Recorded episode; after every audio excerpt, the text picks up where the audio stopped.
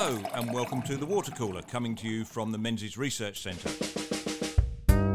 My name is Nick Cater and I'm the Executive Director of the Menzies Research Centre. Today we're bringing you a candid conversation between two great Australians, former Prime Minister John Howard and the man who served as his deputy for nearly six years, John Anderson. It was conducted in front of a live audience in late twenty nineteen, following the Page Research Centre's lecture which was given by Mr Howard, and we'll be putting that out in a separate podcast. This conversation covers a remarkable range of topics, from the personal chemistry between the two men, the relationship between the National Party and the Liberal Party, which is now nearly one hundred years old, and their thoughts on the future direction of this great country. I'm sure you'll agree with me that they have much to contribute to the current debate.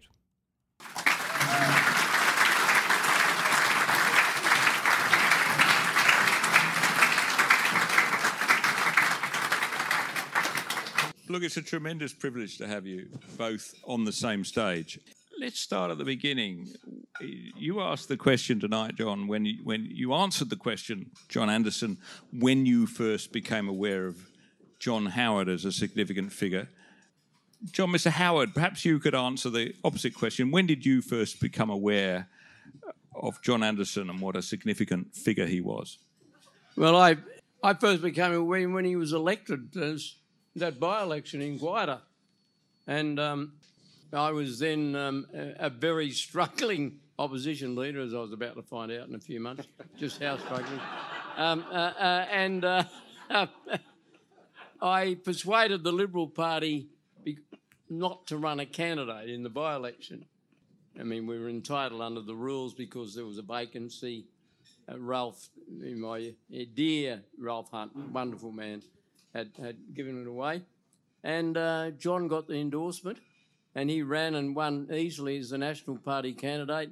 And he came in and I met him and I thought, you know, what a thoroughly decent man he seemed to be. And and the longer I spent with him, the more I grew in admiration. As I said earlier tonight, I've never met a more decent, honourable person in public life than John Anderson. Simple as that.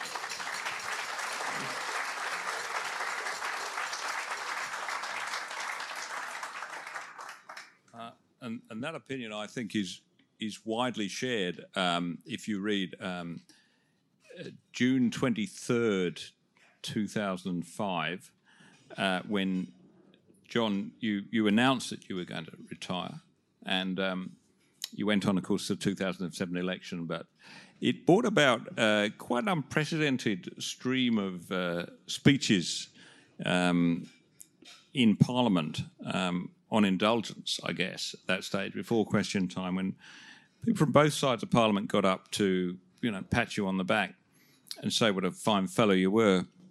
Uh, what are your remembers of that, the, the, the, the day you decided you were going to, after, you know, a, a career in politics of, what, fifteen years plus and, and uh, uh, almost six years of that as Deputy Prime Minister? What were your memories of that day? Uh, it was chaos, and I look. I have to say, um, it was a very emotional day. My family was with me, and people said such nice things, um, and you do get touched by things. Uh, Martin Martin Ferguson was my opposite number, uh, and Martin's a very fine guy, you know. Yeah. And um, Julia and our four young children then were allowed down on the floor of the house with Jeanette. And I was very touched that Jeanette came down to listen to the nice remarks. And Martin... She likes you. I like her too, John, but am I allowed to say that about another... Um, anyway, uh, but Martin went over, the tears streaming down his... Because he used to... I don't know whether I should confess this, but in his more critical moments, he used to call me Liberal in gumboots. But he went over to Julia, tears streaming down his face, and said... Said to, uh, uh, said to Julia, gave her a big kiss and said, I'm going to miss the old bee. Expletives, expletives deleted. Uh, so it was a very long and confusing day. You sort of think, am I doing the right thing? I mean, but I was thinking about this in case you asked it. I came in just after, the, I'll call it, the Joe for Canberra madness. Now, the pre-selectors in Gwydir were insistent on something. And I realise as I look back, it shaped my thinking. They were at me and at me and at me. If we give you a go, will you promise that when you've given it your best, you will go yourself? Don't be a career politician and hang around forever. Now, they were wrong on that point. Experience is everything in politics. You shouldn't be dismissive of people who want to be there for a long time. On the other hand, I can understand that they were against people who were just time-serving, and John and I saw a lot of those, people who didn't know when to go. Um, and I've often wondered, did I get that balance right? But it was ringing in my ears. When you feel you've made your contribution, get up and go. And so that sort of was a big part of it. I guess if I can go to the awkward question here, Mister Howard, that, that, that begs the question. Uh, do you think in hindsight that you should have uh, handed over the reins during that term? Look, I, as I wrote in my book, Um, I would have, um, in the normal course of events, if there'd been no pressure in other direction, I, I might well have gone at the end of two thousand six. But as you know, in two thousand six, there were sort of claims made that I entered into an arrangement, and I mean, I didn't, but that's beside the point. The truth is that once that sort of happened, I had to declare whether I was going to go or stay. And that's the dynamic of modern politics. And I was under the pressure to say, you're going to stay or go. Well, everybody said I should stay. And there was a majority view in the Liberal Party that I should stay, so I did. Look, would the result have been different in two thousand seven if I'd have gone? I don't know. Um, the evidence is that in other situations, I mean, Blair gave way to Brown. It didn't save the Labor Party in Britain. Um, I, I just don't really know. And and I think it's stupid to sort of try and say, well, if only this had happened or that had happened. I just don't really know. The truth is that at no stage while I was leader of the Liberal Party did a majority of my party want me to go. And that was my assessment. And, and in the end, if that assessment was wrong, I'd have been booted out, because one of the immutable laws of politics is that you got the numbers, you use them.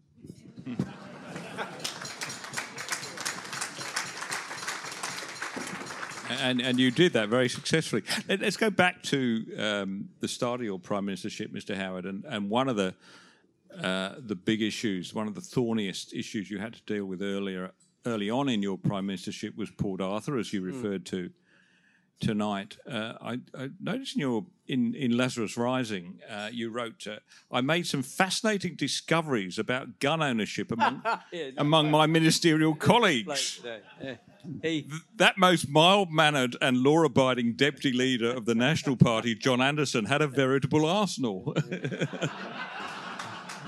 Is that true, John? And did you support the gun laws? Uh, yeah, well... Um,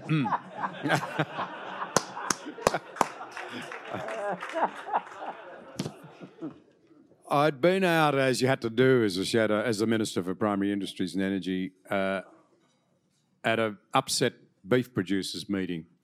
And I'd flown home, and the wildest night I've ever been on a light plane in, got in at about two o'clock, crawled into bed, utterly done, and the phone rings at about ten to seven, and it's the Prime Minister saying, I think we'll have to have a set of gun laws.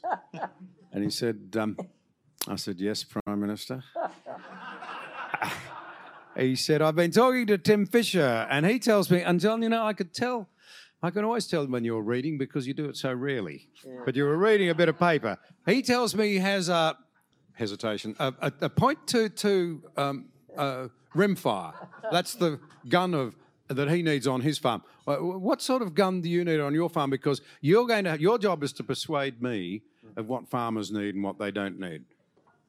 And, you know, I mean, I got in at two o'clock and it's still only ten to seven, and I'm thinking, how do I tell the Prime Minister I don't know how many firearms I've got? So there's a long pause, and John says, are you still there? And I said, yes, Prime Minister. He said, what are you doing? He said, I'm, I said, I'm trying to count them up. Because I'd grown up with a father who'd been, uh, you know, uh, an anti-tanker uh, tank gunner during the war, yeah. Uh, part of... Dad was an unbelievably keen and gifted sportsman, extraordinarily so, and I, I was not as gifted, but every afternoon we either went um, target shooting, uh, we boxed, or we played cricket. Every afternoon. And I'd grown up with that, and I'd shot for school, I'd shot for Sydney University. Uh, Dad's brothers had given me their cast-off three oh threes. I mean, it was quite ridiculous, I have to say. Um, you, you lightened the load enormously, John, I have to say, but uh, it took a little while to get there. And when I said, I think I've got thirteen, it was the only time I think I've ever seen you nearly lose it with amazement. um, you know, the I don't have many more. My son Nick has them now. Under those terrible licensing agreements that you insisted on. Look, I, I think, you know, we've touched on one of them, but, uh, you know... And what's more, I've got to say, to the to the credit of the New South Wales Police, every so often they audit it, and they do it very professionally and very well. And I don't want to argue with what happens, you know. It's not much fun now getting a licence, don't enjoy it much, having it renewed. But, you know, was the case made? Yes, it was. Was it the right thing to do? Yes, it was. Uh Is it working as it was intended to work? Well, of course, there'll always be people who do the wrong thing. But generally speaking, yes, it is. And can I say one for the coppers? They do come and audit us, and they do it appropriately and well and thoroughly. Thank you.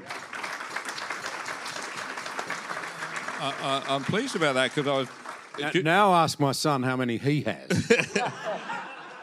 I, I was beginning to wonder whether we should have had metal detectors at the door. But anyway... Uh, um, But look, I mean, Port Arthur was just, just the start of it. I mean, in an era where we, you know, there's a sort of rhetorical inflation, like everything now is a crisis, right? You know, you've got a, a crisis, this. But you guys actually uh, governed through some serious crises. I mean, there was the Port Arthur massacre, of course, but then, of course, you know, much else occurred beyond that. You, you know, when I can't help reflecting on the fact that when nine eleven occurred, when those two planes uh, went into the towers in New York, you were actually acting Prime Minister, weren't you, John? And and John Howard, you were overseas in the U S, quite close to it.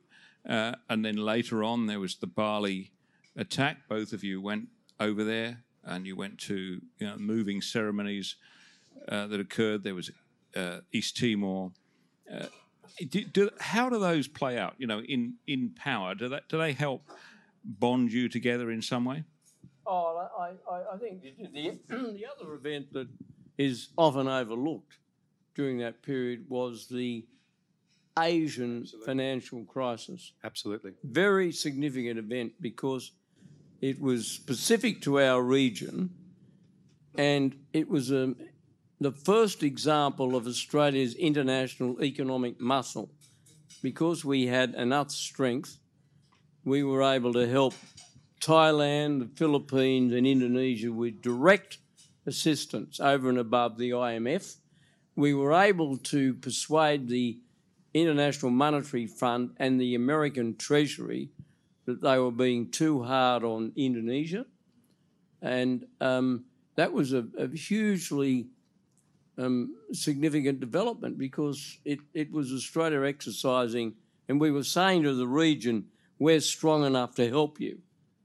And um, and we had a big impact. I remember talking to Peter Costello about this, and, and, and he, about eight or nine years later, I ran into Larry Summers, who'd been the American Treasury Secretary, and he still remembered, he said, oh, you forced us to, you know, weaken our attitude towards Indonesia. And it was a very big thing in Asia, that, because Indonesia suffered very severely, and it, I think it helped... Um, enormously Australia's credentials in that part of the world. I, I just agree with that so strongly. I was going to say, make the very same point. People have forgotten how bad that was. I've still got a copy of the Canberra Times. Does anybody remember the Canberra Times? I think it's sunk without trace. It's probably the best thing it could happen. Yeah, it deserved to.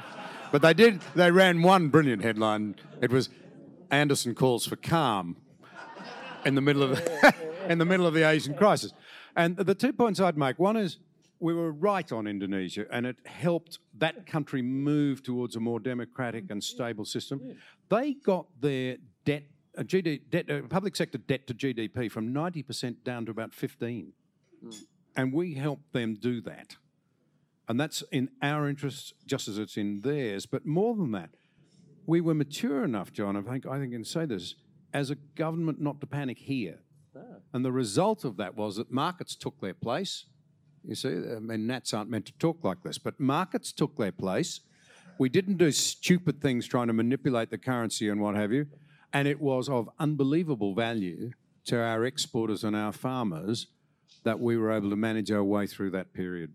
Um, I had ABARE do some work at the time, and it showed that farmers and exporters benefited more from the depreciation in the dollar because we didn't try and intervene than they did from the lower interest rates. It's a staggering thing, but there are real rewards for sound economic management, and we forget it at our peril.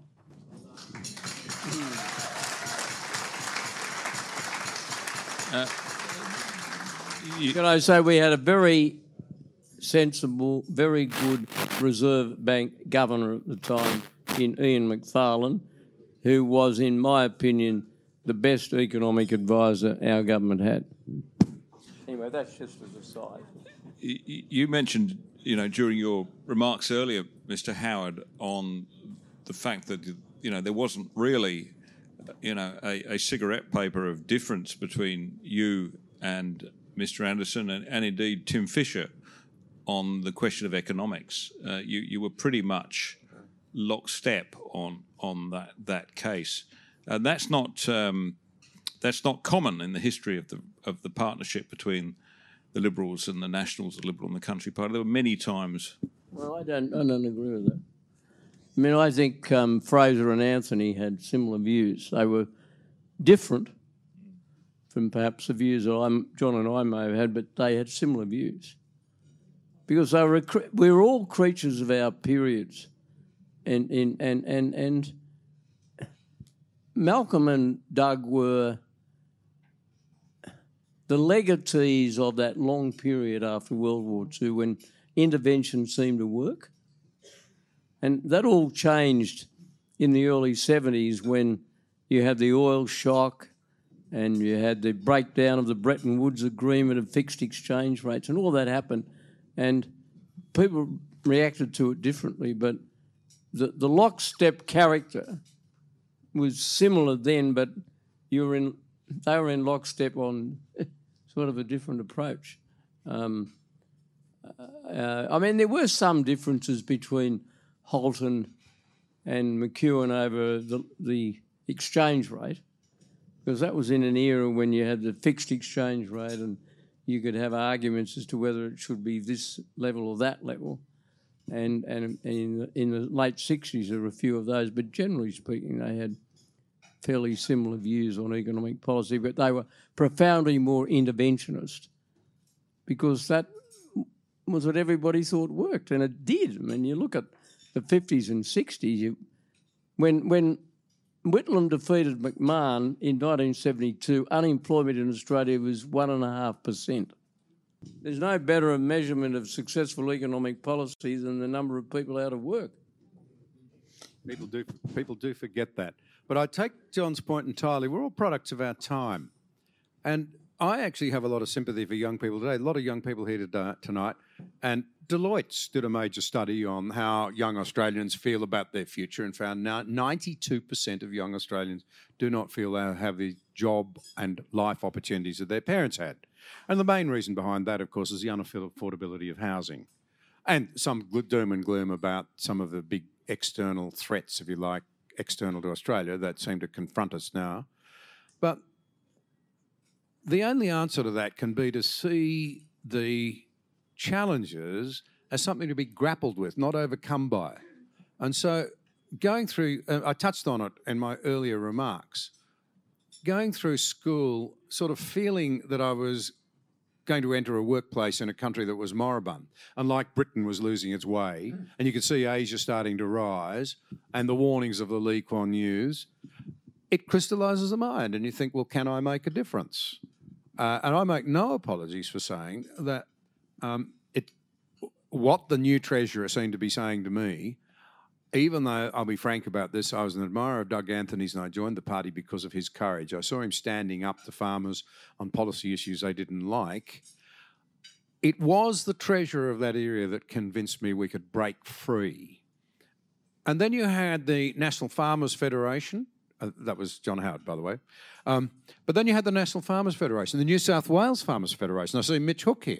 You remember the driving papers and research that was being done on those days on get the big stuff right, that's the best thing you can do for rural Australia. And I entered the party room at a time when these debates were in full flight. Is David Brownhill still here? Is David? David, David was an unbelievable champion for good policy. Um, and it was incredibly invigorating to come into that place as a thirty-one-year-old or whatever and find a very high-quality debate going on. Some of you may have stumbled across a website that I sort of host. And, you know, our theme is you cannot get good public policy out of a bad public debate. We need to argue not less but more. We just need to do it in a more civil way so that we get to the best answers. Yeah, yeah.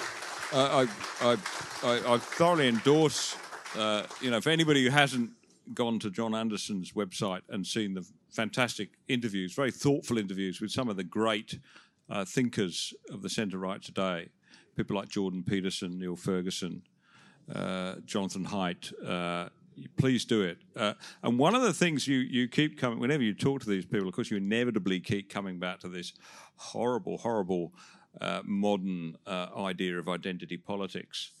But it seems to me that what, what you did, what you both did, was the very opposite of that. And, and in, in your eulogy... Not wasn't a eulogy, but in your in your good, goodbye John speech, I should say, on the... Uh,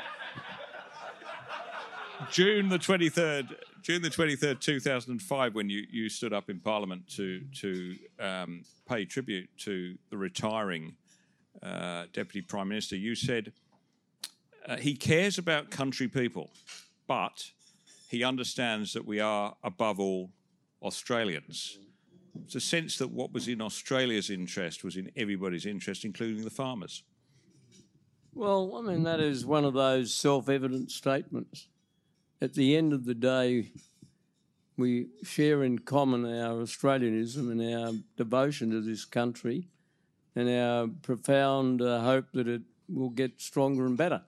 And um, I always thought that John epitomised um, somebody who stood for the, for the decent heart of bush Australia. And that's, you know, that's something that was somebody who... like myself, who grew up in the suburbs of Sydney. I mean, my, my dad was a small businessman and everything, and I'm, I sort of just epitomise, I suppose, suburban ordinariness in Australia. Um, I always thought that the bush was an integral part of what we were, and if you ever lost it, we would no longer be what we wanted to be as Australians. And John seemed to me to epitomise that, and a lot of others who did as well. But... Um, I, I saw more of him than I did the others, so I naturally thought of it. But it, it, it's, I mean, at the end of the day, the most important thing you do in politics is to stand up for your values. And uh, their values of what your country stands for, what individuals have responsibility to do, what political parties represent. And I... admired in John, as I did in many of my colleagues, and I admired it in Alexander Downer and Peter Costello and others and Tim Fisher, that they stood for certain things and they were prepared to keep to those commitments no matter what the political vicissitudes of the time were.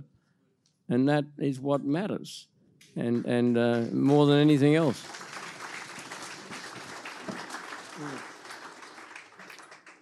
I think the two things I'd say there was that uh, I was deeply conscious, I, went, I think probably everyone in this room was, that John sought to appeal all the time. I think the sort of form of words you use, you've just touched on them then again, that, that, that we have more in common than the things that divide us.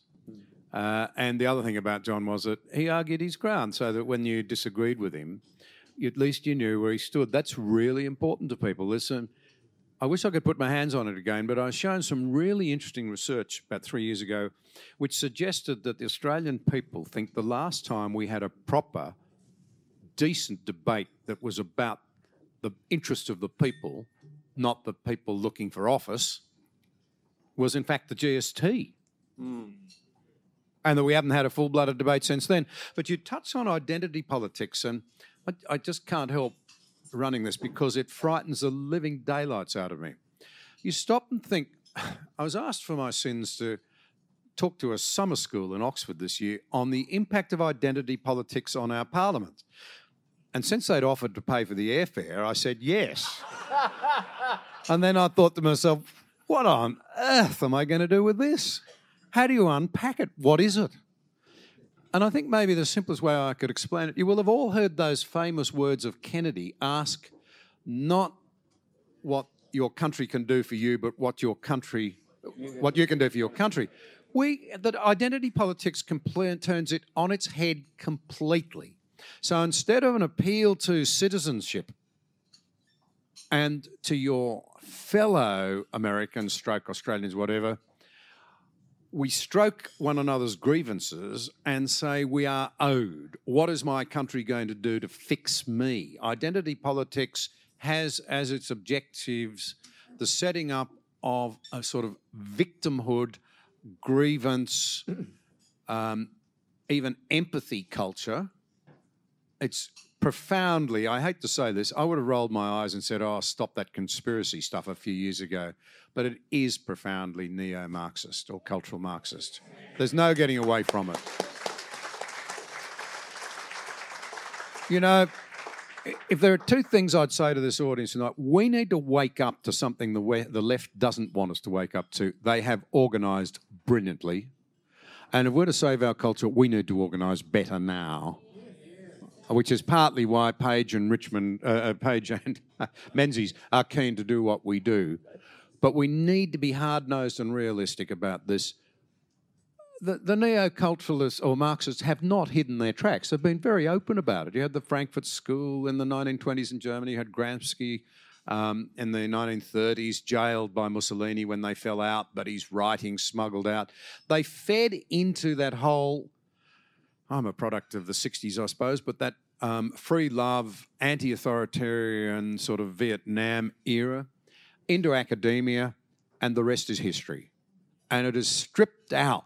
We've, it's turned us... We are in grave danger of becoming a cut flower society where we sit in a vase, pretty-looking flowers, but we're in a vase.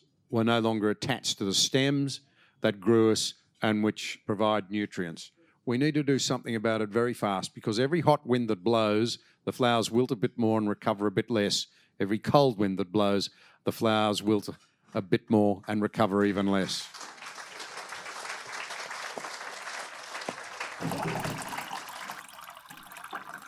Thanks for joining us for this water cooler conversation from the Menzies Research Centre, a not-for-profit think tank supporting freedom, enterprise and opportunity.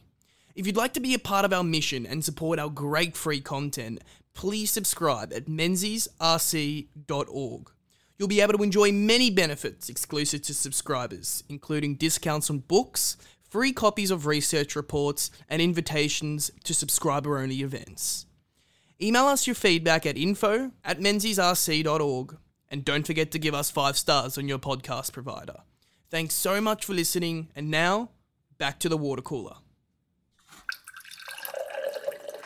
Um, you, your, your comments about Marxism lead me on to my next topic. Um, uh, uh, and, and one of the things I'd say is that the, many of the big issues that you dealt with uh, seem to be coming back with a vengeance. The drought, water, which we'll perhaps touch on in a minute.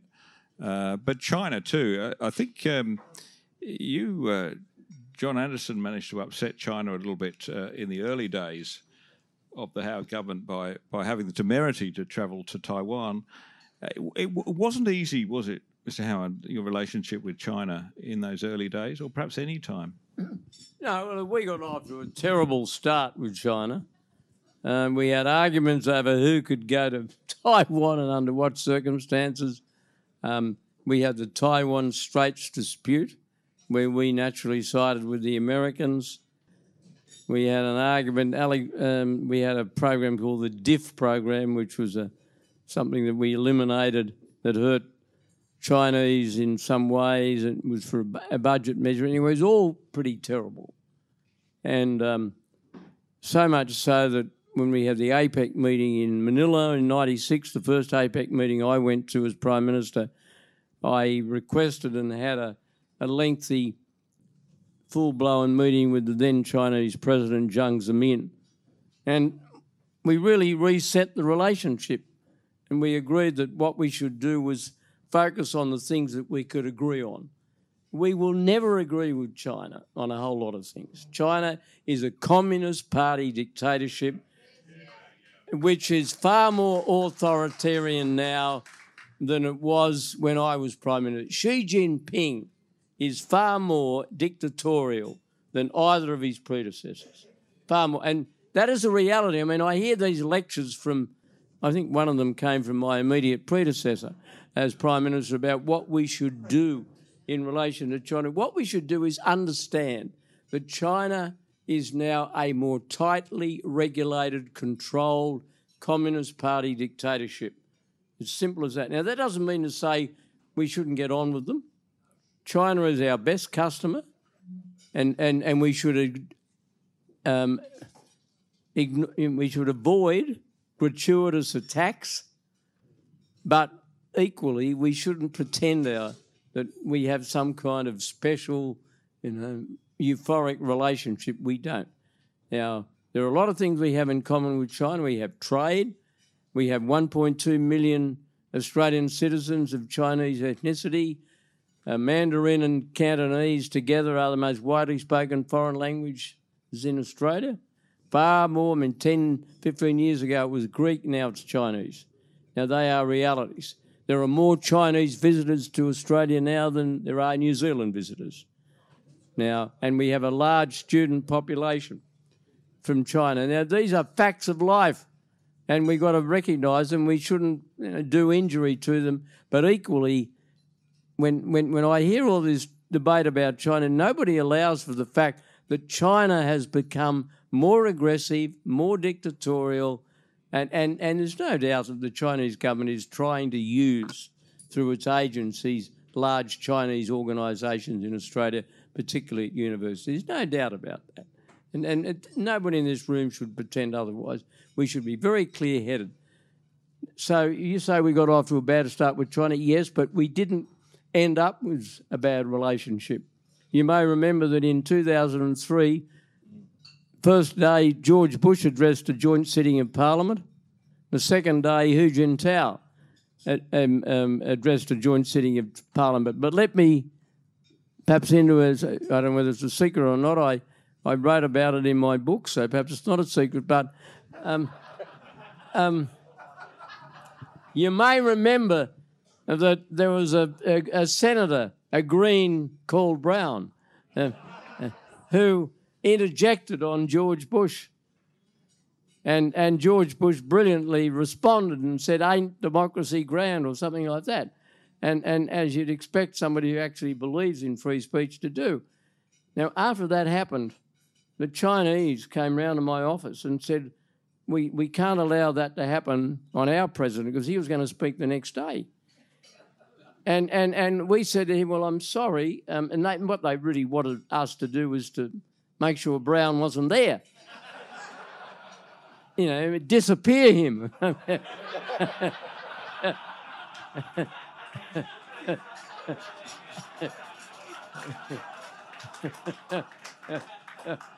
and, and and and we you know, certainly said, "Well, we can't do that. He's in." He's entitled to be there. He was elected. And they said, "Oh, this is very serious." And I said, we said, "Well, look," but I mean, I knew in the end there was no way they were going to pass up the the, the theatre and the, and the significance, because I was giving to Hu Jintao the same courtesy that we'd given to George Bush. And in the end, he went ahead with the with the speech, and there was no you know no, no interjection. The only sort of nuance in all of it was that part of the deal, and, and, and something that George Bush had accepted, was that we, after the speech, we offered Bush a, you know, a, a full dinner in in the Great Hall, where when actually you invited all the members of Parliament. The Chinese said, well, look, we'd be very happy to sort of accept that, but we'd like to have it at, a, at an adjacent hotel, which meant, of course, they had some more, you, we didn't have to. They had a bit more influence on who was invited. I didn't care about that. And and, and a lot of people who were able to come along, and, and, and, and it was a lovely evening.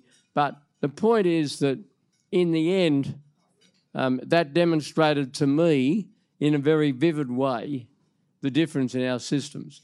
I mean, Bush was able to handle uh, the interjection. Hu Jintao didn't, well, the Chinese didn't want it to happen, and in the end it didn't happen. But fact is that in the end they wanted to have the interaction with us. They knew it was a big thing that they were given the same treatment as the President of the United States. Now, that demonstrated to me that it's possible for Australia to have good relations with both countries. We'll always be closer to the Americans, because we believe in the same things, always. And that will ne- nothing will ever rule it. We, and frankly, we shouldn't pretend otherwise. I mean, you hear all this mealy-mouthed language about this, that and the other. Because at the end of the day, America is a great democracy. We're a great democracy. China is a Communist Party dictatorship. Right, we accept that, but let's see what we can do in common with the Chinese. And I think if we adopt that pragmatic approach, we can get through the current sort of difficulties that exist. And but... Don't imagine that China is... Uh, we can. John.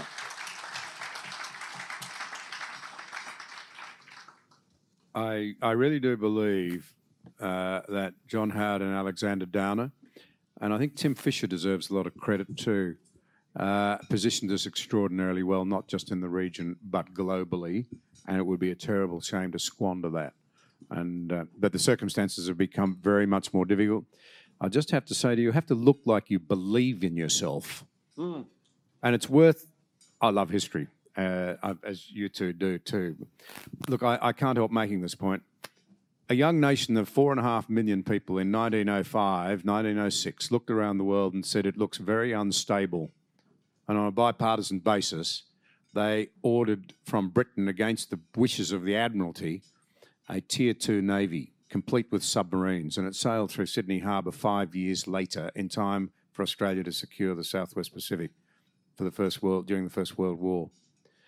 Um, I just put on the records that we decided on a bipartisan basis in nineteen oh five, uh, nine, and sorry, two thousand nine that we needed twelve new state-of-the-art submarines. Uh, the time gap between that decision in two thousand nine and two thousand thirty-four, when we're told the first one might arrive, is twenty-five years, um, assuming that they're the right submarines and that they're reliable and um, certain other things. That will be twenty-five years from the decision being made to the first one being delivered, which is the same time as elapsed between the beginning of the First World War and the end of the Second World War. What are you trying to say, John? Um, That would be the first time, John, that you've ever wondered what I was trying to say. But I have to say, you were kind enough to say that I, I, I sort of, um, I hope, tried to get on with people in the Parliament. You mentioned Bob Brown. Um, I, I was, um, I was asked uh, by uh, somebody out at Bar Colden on the Wombat Trail whether I thought that Bob Brown was a watermelon. What, green. What? A watermelon, green on the outside yeah, yeah. and red on the inside. Mm. And I said, no, I think more of an avocado, really, shiny and green on the outside, mushy on the inside, with a big brown nut in the middle. And I, I have to tell you, I, that was the end of a good relationship with Bob Brown. uh, that's, that's interesting, John, because I, I, I was looking back at that series of uh, sort of tributes to you in Parliament, and uh, Tony Abbott, who's no, rarely wrong on anything, said, uh, like the member for Gippsland, I have almost never heard an unkind word said from the member for, for Gwydir. Uh, he, he obviously thought... He, he, he said hadn't uh, spoken to um, Windsor. Bob Brown, no. But he, he, he said the member for... The member for Gwydir and the Deputy Prime Minister seem misplaced amongst the egos and aggression of politics. Um, that's a tribute from one um, uh, member who has subsequently become Prime Minister. I want to touch on a tribute from somebody else, because this leads on to a question which I've been working up to, and I, I think we should be talking more about, and that is the influence of faith in politics. Uh, Kevin Rudd said, uh, if you know John Anderson plainly, his understanding of his faith drives many of his beliefs and actions in his political life. As I say, we don't talk about this very often in public, but I wonder if I get the two of you to reflect on the influence of your faith on your political life. Well, I'm quite happy. Look, I I, um, I think it's played a, a, a significant role in my life. I was um, raised um, and grew up in the Methodist tradition. I still sort of regard myself as a continuing Methodist. I know there aren't any, but... Uh,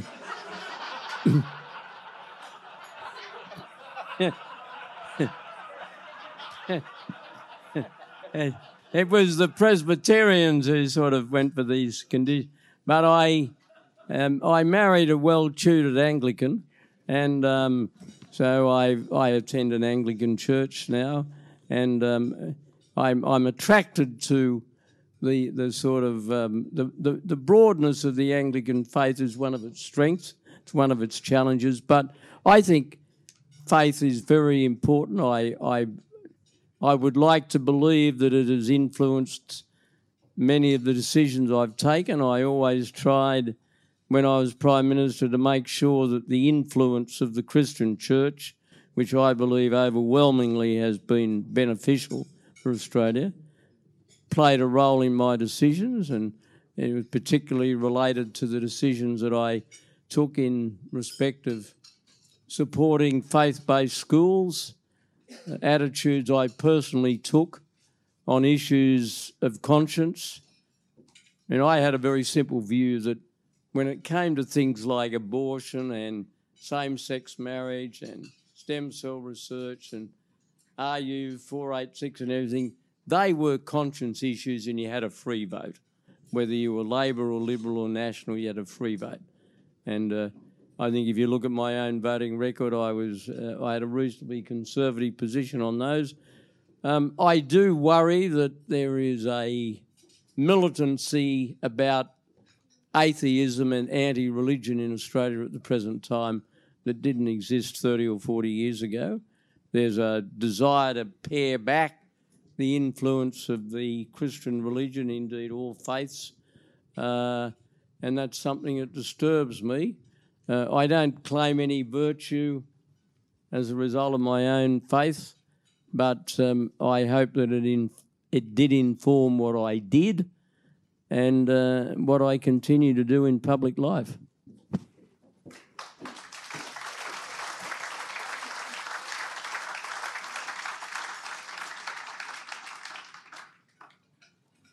Yeah, thanks for the question. Plainly, I'm identified in the public mind as somebody who is a follower of Jesus Christ, and I am. I didn't. I came from a very, very, very nominal Presbyterian home. Um, is there somebody down there asking for money? That's that's why I was a valuable member of the Razor Gang. I hate spending money, even if it's other people's. Um, well, I don't know whether I was valuable, but um, I, but to start where John finished, you know, the idea of I think I think one of the tr- things that troubled me was that I might, through my own inadequacies and failings, uh, bear false witness or bad witness to the things I believed. Um, but for me, it certainly was massively influential in that, for me, it's the explanation for the problem of good and evil, and a politician needs an understanding of good and evil. An incredible line of Alexander Solzhenitsyn's that if only it were so simple that... Uh, the problem of good and evil, there are evil people and good people. If you got rid of all the evil people and everything, it'd be good. But he goes on to say the problem is that it doesn't work like that, because the dividing line between good and evil crosses every human heart. We all make mistakes. We all do the wrong thing. We're all capable of picking up our position. One of the conversations I did recently was with Rabbi Jonathan Sachs, and he says one of the great prices we are paying in the West for washing out our Judeo-Christian influence is that we no longer forgive. We don't have the concept of forgiveness and understanding based on respect for our neighbour and self-awareness of our own weaknesses. We've washed it out. And I said, what happens when forgiveness is gone? And he said, well, you've got to hope you can forget. But he said, the trouble is social media means that's not open to you. So we're in trouble. Um, but I think the thing that... I mean, I really did. I always worried enormously, Julian knows this is true, that I would trip up and uh, reveal myself to be a fraud. Perhaps if I was really honest, I'd say the fraud I am, you know, because I'm very aware of my own clay feet. But I'd want to turn to, to the positive and say uh, Menzies is named for Sir Robert Menzies. He said in the nineteen forties that democracy is not so much a machine as a spirit, in which we recognise that no matter our station in life, our standing, our wealth, whatever, uh, the Christian conception is that every soul is of equal value in the eyes of heaven. In other words, disagreement is no reason to cancel another human being. And the washing of that out of the system is unbelievably dangerous to democracy. And my challenge to the aggressive secular humanists, the atheists that are out there is, how on earth, in an age when we disagree very deeply uh, on much, are we ever going to find the civility, given that you've scrubbed God out of the equation and any higher view of man with it, the civility we need to find our way forward when we disagree? And I put it to you that the deeper the disagreement, and this is something I noticed in John Howard, and it's one of the things I hugely respect about him. In fact, the deeper we disagree, the greater the need for a tough-minded virtue called civility. We think civility is um, holding your knife and fork properly and saying please and thank you to uh, those who look after us. In fact, where civility really comes into play is when you profoundly disagree with another human being, but you choose to argue the issues, not attack the person. If we do not reverse this in our culture, we are finished. We will eat ourselves out from within.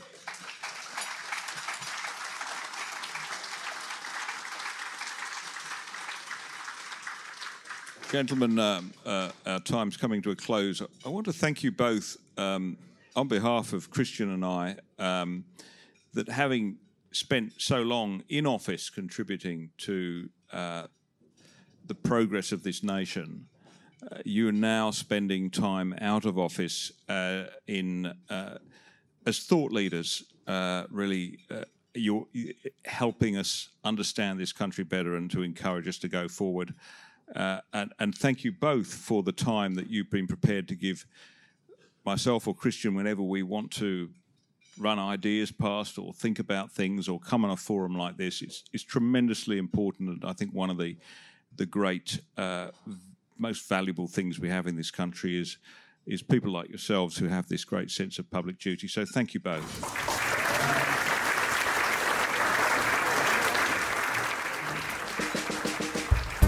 Our thanks to Mr Howard and Mr Anderson for giving up their time for that conversation, and to our friends at the Page Research Centre, the National Party's equivalent of the Menzies Research Centre, who helped make that event possible. If you want us to keep producing this great free content, then please help us by visiting our website and donating to the Menzies Research Centre or becoming a subscriber. Just go to menzies r c dot org. That's menzies r c dot org. And you can also keep up to date with everything we're doing this year. Thank you very much for listening to the Watercolor Podcast, and we'll be back soon with another great conversation. Thanks for joining us for this Watercolor Conversation from the Menzies Research Centre, a not-for-profit think tank supporting freedom, enterprise and opportunity. If you'd like to be a part of our mission and support our great free content, please subscribe at menzies r c dot org. You'll be able to enjoy many benefits exclusive to subscribers, including discounts on books, free copies of research reports, and invitations to subscriber-only events. Email us your feedback at info at menzies r c dot org, and don't forget to give us five stars on your podcast provider.